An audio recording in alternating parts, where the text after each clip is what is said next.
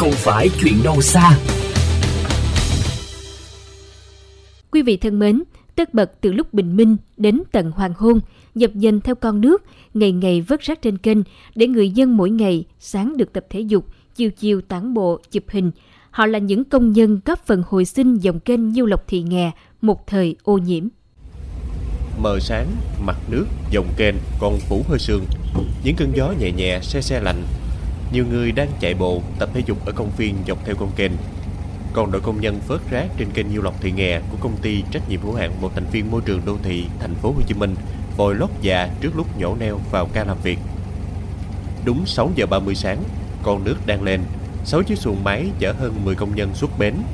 Mỗi chiếc xuồng còn tự chế thêm những chiếc te là chiếc khung sắt có bọc lưới hút rác lúc di chuyển.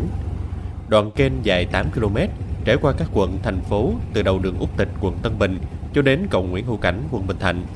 Vào năm 2012, tuyến kênh Nhiêu Lộc Thị Nghè hoàn thành, đội vớt rác trên kênh được thành lập với gần 30 người quản lý, thu gom rác trên toàn tuyến kênh. Anh Trương Thái Hòa, công nhân vớt rác kim tài công cho biết.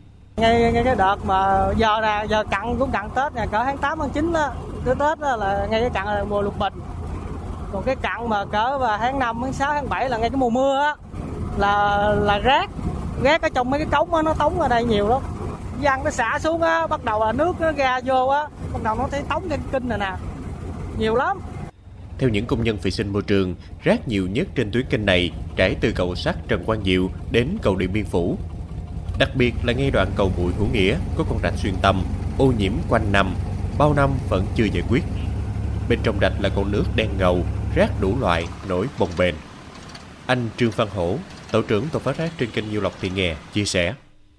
nguyên nhân chính là do cái kinh uh, rạch xuyên tâm á, là nó kêu là rạch hữu nghĩa là người dân ờ, ngay đó nó còn ờ, khi người ta sinh hoạt người ta vứt thẳng xuống ờ, cái kinh nền thủy triều lên xuống thì nó sẽ chảy ra chảy ra chảy vô mà thường thường nó chảy ra đây là nó vô không được Công việc vất vả, bốc mùi, phơi mặt ngoài nắng hàng ngày nên điều dễ nhận biết của các công nhân ở đây là nước da sạm đen cháy nắng.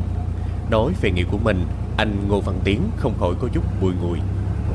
Anh chị mà đứng đây á, là thấy là là nó đỡ nào đeo khẩu trang nó đỡ một chút chứ chứ hả mà mình mẩy là nó mới hôi thối dữ lắm về cũng phải rửa tắm sạch sẽ hôi lắm đứng gần người ta cũng ngại Ngót nghét gần 10 năm vớt rác trên sông đã có hai thế hệ nối tiếp việc vớt rác cha truyền con nối.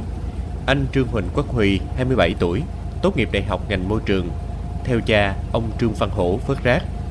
Chàng trai hớm hỉnh tự hào về nghề nghiệp của mình. như bạn gái hỏi anh anh làm gì thì em vẫn ờ, nói là anh là vẫn làm vớt rác ở kênh nhiêu lộc bình thường mình đâu có làm gì xấu đâu mình sợ Làm việc mỗi ngày 2 ca sáng chiều, khởi đầu lúc bình minh ló rạng và kết thúc lúc hoàng hôn chạng vạn. Những người công nhân vớt rác trên kênh dần dần đã yêu dùng kênh này. Với họ, không gì hạnh phúc bằng khi xuồng máy trở về, thấy người dân hai bên đường Trường Sa, Hoàng Sa được tản bộ, được hít thở khí trời trong lành, lòng gió